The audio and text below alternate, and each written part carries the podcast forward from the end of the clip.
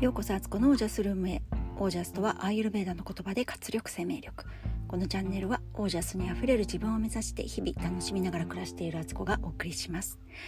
皆さんこんばんは。6月11日土曜日現在21時36分です。今日はですね車の中からお届けしております、えー、子供のね習い事の送迎がありまして、えー、今日ね雨なのでちょっと送迎が急遽入ったんですよ。でもうね、あのー、家でゆっくり撮ってる時間もなかったので車からです。はい、えー、ちょっと面白いことがありまして私のあの携帯顔認証を入れてるんですけど末っ子が顔認証できたんですよ。私の携帯で私の顔が登録されているのに。末っ子の顔と相当似ているっていうことなんでしょうかね びっくりして本人もねあの末っ子自体も「えー、なんか今顔認証が解けたんだけどそれで入れたんだけど」みたいな言っててなんかそう思うと顔認証ってあんまりちょっとあのセキュリティ面で大丈夫って思いますよね。あの顔が似てる人であればあの結構クリアできちゃうっていうことですもんね。で多分目の位置とか目と目の間の距離とかなんか鼻の位置とかいろいろそういうので見てると思うんですけどまあ末っ子とね顔はよく似てると言われるんですがあの相当似ているって機械も間違っちゃうぐらい似てるっていうことが証明された今日でした。はいで今日の話はですね今たとえうまくいっていないとしてもっていう話でしたいと思います。あの本当になんかこう人生まあ50年近く生きてきたりすると、えー、それなりの経験を積んできていて、えー、時間の長さで言ってもやっぱり50年まあ50年経ってないですけどねもう50になろうとしているって今年まだ49ですになる年だからまだね今48ですけど、まあ、それぐらい生きてくるとそれなりのまあ人生の時間の長さっていうのはね、あのまあ、みんな平等にあるわけでそれを、ね、1日24時間365日かける48年間っていうのを生きてるんですけど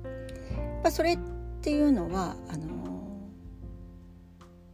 ある意味人生の深みというかそういう視野が広がっていくことになると思うんですよね。でそう思ってみるとなんかこう失敗したとかやっちゃったなとかもうああすればよかったのにっていう後悔とか。もうなんで自分にこういうことが起こるんだとかね。なんか苛立ったりとかそういうことってあるし逆に他人の成功とかを見てねああすごいなってとてもそんな風に私はできていないよいいな羨ましいなとかなんか人生取り替えてくれないかしらみたいなこともねいっぱいあったわけです。でもこう50年とかっていうスパンで見てみると人生って本当に下駄を履くまでわからないというか、まあ、下駄を履くっていうのは最終的にはもう死ぬ時になってみないとっていうことだと思うんですけどそういうふうに長い目線で見ると一時の悲しみ苦しみ失敗とか逆に成功称賛惨事みたいなことも本当その時だけだったり刹那的なものだったりする時あるんですよね。後で長い目で見てみるとあああいう苦労した時代があるからこそその後のあるきっかけで気づきが起きて大変革が起きたとかねあのその苦しかった時代があったからこそその後のちょっとしたこととかで幸せを感じられるようになったとか周りの成功とか成功してる人たちを見てても学生時代ですごく勉強ができるとか足が速いとかなんかモテるとかね。なんかそういうことの価値観っていうのも年代とともに変わっていくのでその時一瞬成功してるように見えても後になって何年何十年経った後でああの人今こういう風になってるよとかいう話を聞いたりしてもあなんかずっとその成功でね維持してるわけでもなかったりその成功がその人の人生の全てではないっていう風に見えるようになるんですよね。まあ、でも人間ですからあの目の前の物理的なねことで毎日毎日一日一日の中でね気持ちのアップダウンはあるしなんかやっぱり後悔することもあるし自己嫌悪罪悪感を持ったりいろいろあるんですけどでも今こう思ってることでこうもがいている時期っていうのが何かにつながっていくんじゃないかっていうふうに見えると見方が変わるんですよね。どう頑張ってもなんかすごく苦しい例えば、まあ、お金とかだとしたらなかなかこうお金が入ってこないとかね裕福になれないとか周りの人はなんかすごくリッチに暮らしてるように見えるとかあの人の年収いくらかすごいないいなみたいなこととかね毎年家族で海外旅行行ってんのかとかねそうやって思うじゃないですか。で自分は一生懸命働いてるとかだけどなんかこう例えば体調を崩してその仕事が続けられなくなってしまった。そして収入が途絶えてしまったとかね。今こんな時期時代ですから家庭のね収入自体も減ってしまったとかなんかリストラ候補になってるとかね。なんかそういうこともありますよね。ですごく自分としては努力したりなんかこうじゃあ引き寄せの法則でとかいうのでねお金を引き寄せようとか思ったりとかなんかこう社会的な成功を手に入れようと思ったりとかすごくこういろんなアプローチの仕方でねあのいじゃあなんかこう文字化するといいっていうなら書き出してみようとかこうアファメーションがいいといえばあの私はお金持ちですみたいなね言い切りがいいんだみたいな感じでね私はお金持ちですお金持ちですお金持ちですみたいなことをねやったりとかマインドを整えようみたいなことでね。じゃあ瞑想してみるかとか。なんかいろいろ努力はしたりするわけですよ。人ってやっぱり現状を変えたいと思ったらそういうふうにするから。それでもなんかうまくいかない時ってあるんですよね。何かこうビジネスのセミナーに入りました。そこでこう自分ビジネスをこうやったらいいみたいなことを習いました。でその通りにやりました。なのに結果がついてきておりませんみたいなね 周りはねみんなうまくいってる同じように勉強して同じようにやったのになんで自分だけうまくいかないんだろうみたいなこととかもあるわけですよ。でもそれってなんかそれぞれの進むスピードが違ってそれぞれが進んでる道のりが違うからしょうがないっていうのがあるんですよねまず大前提として。なんか人と比べるっていうのはやっぱりすごくナンセンスで比べれば比べるほど自分が苦しくなるだけなのであのいい刺激はいいんですけどあのあなんかドツボにはまってると思ったらまずそこはやめるやめていく。なるべくそっちにフォーカスを当てない。なんかこれ絶対見ないとかするとでも逆にすごい気になるってことがあるので そういうわけじゃなくてあのフォーカスするのをやめるっていうことをしつつなんか修行の時期とか多分あるんですよねセッティングされてんですよ。てか自分でセッティングしてきてると思うんですけど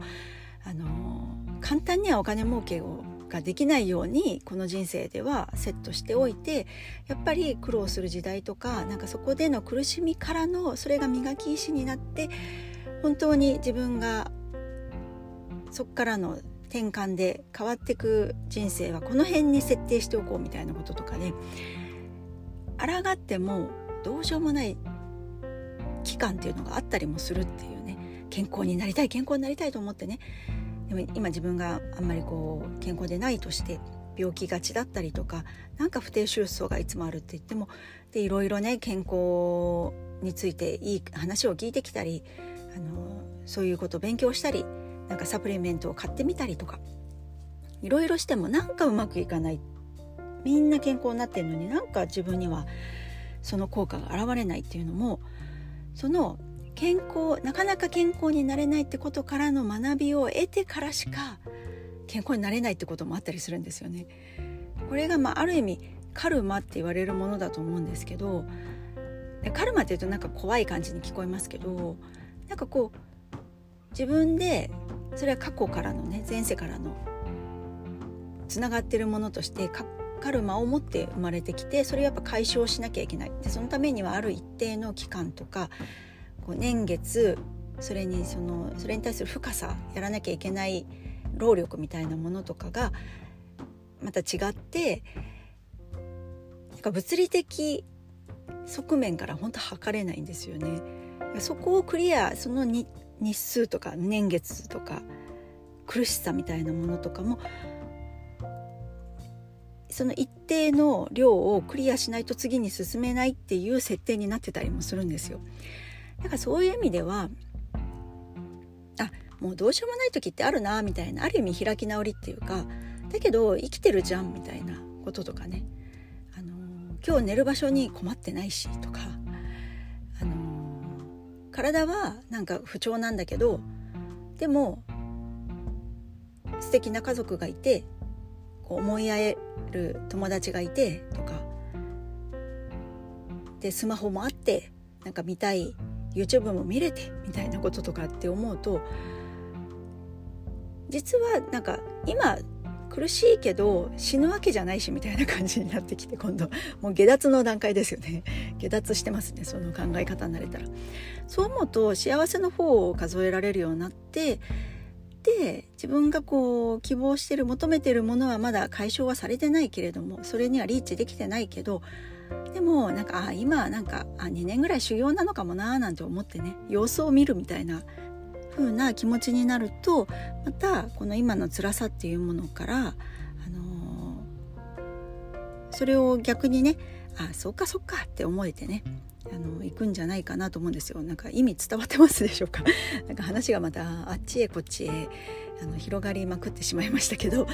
伝えたいのは今苦しいことっていうのは本当に長い目で見たら一瞬かもしれないしある一定の量をこなさないとそこからはやっぱり抜けられないのかもしれないっていう。だったら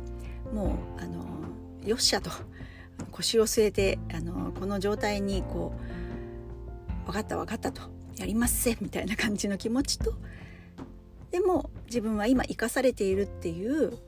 あの他の与えられてる部分っていうのに目を向けたりすると人ってこう欠損してる部分って目につきやすくて埋まってる部分って当たり前になってくるので見えなくなるんですけど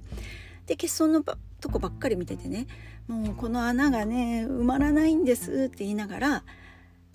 100個穴があるとして1個だけ空いてるのにで99個埋まってるかもしれないんですよね。だけどその1個がすごい気になっちゃって自分で苦しさを自分に与えてる可能性はあるんですよ。99個埋まってるとこを目にそこを目にを向けることができたら1個の空いてる穴っていうのはそんなに気にならなくなる空いてるけど空いてるねみたいないつか埋まるかもしれないなっていうふうに思いながらその穴を眺めることができるっていうことなんじゃないかなと思ってでも努力はやっぱり必要でそこでやっぱりもがくこととか光を見出そう光を求めるっていうことはし続ける必要はあると思うんですよね。そこで諦めてはいけない諦めたら穴が増えるかもしれないっていうねこうがむしゃらに生きるっていう部分を持ちつつ達観した部分を持つみたいなね。アクセルとブレーキ一緒に踏むみたいな感じですけど。